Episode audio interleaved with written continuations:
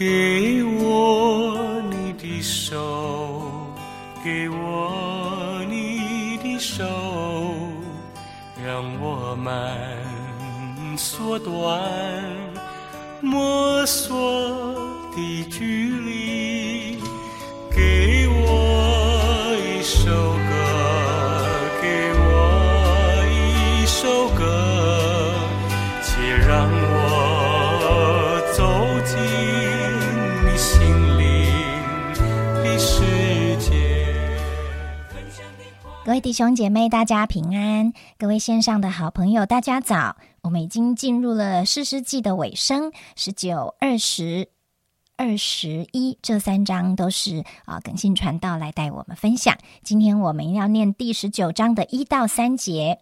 当以色列中没有王的时候，有住以法莲山地那边的一个利未人，娶了一个犹大伯利恒的女子为妾，妾行淫离开丈夫，回犹大伯利恒，到了父家，在那里住了4个月。她丈夫起来，带着一个仆人、2匹驴去见她，用好话劝勉她回来。女子就引丈夫进入父家，她父见了那人，便欢欢喜喜的迎接。我们把时间交给耿信哥。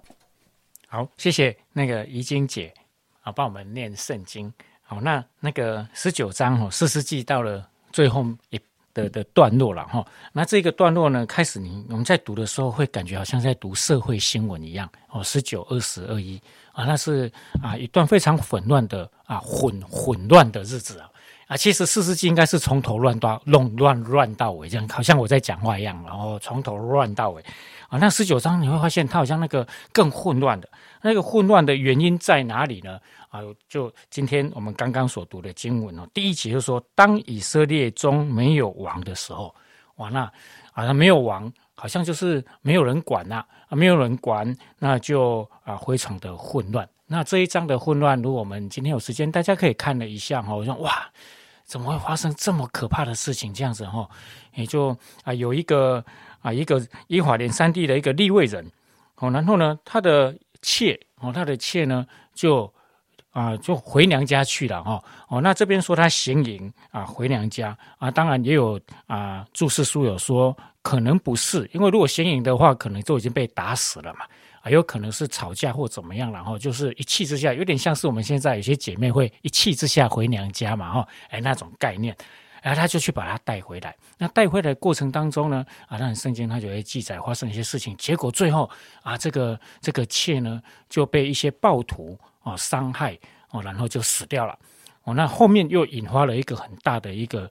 他们的那个什么战争内战一个那个，但是在后面呢我们会看到，那这么混乱的当中到底发生了什么事？他说没有王，当以色列没有王，那我就在想说这个王是什么东西这样，因为这个时候之前呢也没有王真正有王是从后面的扫罗跟大卫才开始有，那怎么这边在说以色列没有王？我就在思考这个王到底是在指什么东西，然后再看着前面没有王，那前面是什么东西前面有摩西嘛那摩西后面有约书亚那这些人呢，神就透过这些领袖在治理管理他们。那这个时候呢，这些人都已经过世了整个民族就开始败坏，甚至圣经有在描述他们什么时候开始败坏呢？就是认识耶和华而有跟过摩西跟约书亚的这一代的人都过去之后呢，他们就开始败坏了。所以我在想这个王感觉上应该不是我们所想象的哇，总统我说亚历山大大帝不是那一种王，应该是一种什么样属灵的遮盖，属灵的长辈就是一个约束，属灵的约束，在这个民族当中他们就照着神的约定来做。但是那一代的人走了当然我想可能传承上有一点问题啦好像没有传承好那些没有看过没有听过耶和华作为的人，他们就是这一代的人，就在士师记的这些人呢，他们就开始败坏了做出非常可怕的事情当然说那跟我们今天的生活有没有什么关系？弟兄姊妹，我想很重要的就是我们在教会当中我们啊，来到这里信了耶稣，也接受了耶稣，也进入了小组，我们也开始做礼拜，开始服侍。那基督徒的生活呢，我觉得有一个非常重要非常重要的该注意的一个点，就是你有没有属灵的长辈在陪伴你。那他 不一定是指年纪的长辈，他是比你早一点信耶稣，或者说他比较成熟，他比较怎么样呢，在生命上他比较成熟，而且呢他是很敬虔的一个弟兄或姐妹。那当然弟兄陪弟兄，姐妹陪姐妹，那这样的一个角色对我们很重要，非常非常重要。在我生命跟信仰的道路当中感谢上帝一直有长辈在陪伴我。那这个长辈会约束我，他有时候会提醒我，甚至在我比较不乖的时候，他会出手来管理我，来纠正我，甚至会责备我。坦白讲不是很舒服啦，没有人喜欢被念但是呢，在这样的一个约束，属灵的约束当中，会让我就不会像四世纪这个情况，就整个都混乱，然后全族都败坏这样。所以弟兄姊妹，非常鼓励大家虽然现在疫情不是那么稳定有时候可能还不能实体聚会，小组不能常常见面但是呢，你一定要有一个属灵的长辈或属灵的同伴都可以，那他是可以跟你讲真话，可以直接的跟你讲你需要改进的地方，可以纠正你或者可以提醒你。那这个当然不太舒服，但是呢说有质有量有多问嘛这个有质这个就是属灵长辈或属灵同伴很重要，对我们很大的帮助。盼望我们在身边都有这样的一个天路，我们在奔走天路的这个过程的一个同伴，成为我们的保护我们一起在信仰的路上彼此扶持记得也要彼此提醒。好，这是今天我的分享。谢谢耿信哥，确实我记得之前我们在讲 QT 的一些其他书卷或者是内容，我们也都提到属灵权柄、属灵同伴，或者是在我们属灵生命成长的路上一些可以跟我们说真话帮助我们属灵生命能够得到成长的这些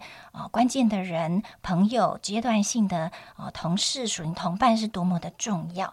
今天讲到说士师记出现的这句话，以色列中没有王，没有王不是指没有带领他们的这个权威的角色，而是因为没有属灵的环境，没有属灵的传承，所以他们的心理就败坏了。那我也有用不同的角度来思想，当时以色列中没有王，那在17章和21章后面接着这句话的是个人任意而行，就是那个环境已经败坏到好像发生了什么事或社会事件大家都不会太吃惊，因为就是个人任意而行，大家随自己的喜好随自己的标准做所有的事情，以自己的道德如何来做评判，所以根本就是没有标准可言。那另外以色列中没有王，他们确实是没有一个王来管理他们，但是真正的王就是这位他们所认识的神，他们却不把王当王，所以他们就任意而行。那我们再换一个角度想，当我们的生命中没有王我们不但不容易辨识出对我们生命中真正好的属灵的朋友、属灵的同伴、属灵的权柄，除此之外我们还很容易在生命中留一个空间是给仇敌来操控，来做我们里面的王的。比如说有没有可能在我们的时间管理上，因为我们不愿意让主来做我们的掌管者，所以我们的时间管理在这个时代有太多的引诱，还有太多网络上的东西都容易吸引我们的注意力，我们就没有把时间留给神了。那如果我们的情绪管理没有让神做王，那很可能今天我不高兴，或今天什么事使我沮丧，或是仇敌如何控告我，我的情绪低落到一个程度，我就不容易靠主席的，就不容易靠主赞美跟刚强。那如果我的财务管理没有王，我就不会想到神国的需要，我想到的就是自我中心的用法，还有这社会上的价值观让我来看待钱财。如果我的人际管理、人际关系没有神来管理，没有让神来做王，那谁是我的朋友，谁是我的权柄，谁是真正对我好的，谁说的话我要听，神透过什么样的人来劝勉我，我就不太在乎。所以个人任意而行，就是当人不让神做王的时候，生命就会出现很多奇奇怪怪的状况。那跟我们现代的环境来说，是不是也没有太大的差别呢？所以求神让我们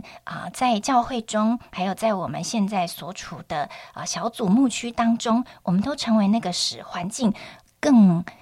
更好，或者是说更愿意一起来寻求认识神的这样的角色，好让我们可以成为别人的属灵同伴，而我们自己也有属灵同伴，也有属灵权柄的遮盖，好让不管是我们的被建造，或是我们的传承，都能够使我们的生命、我们的环境中是有神在掌权的。我们一起来祷告。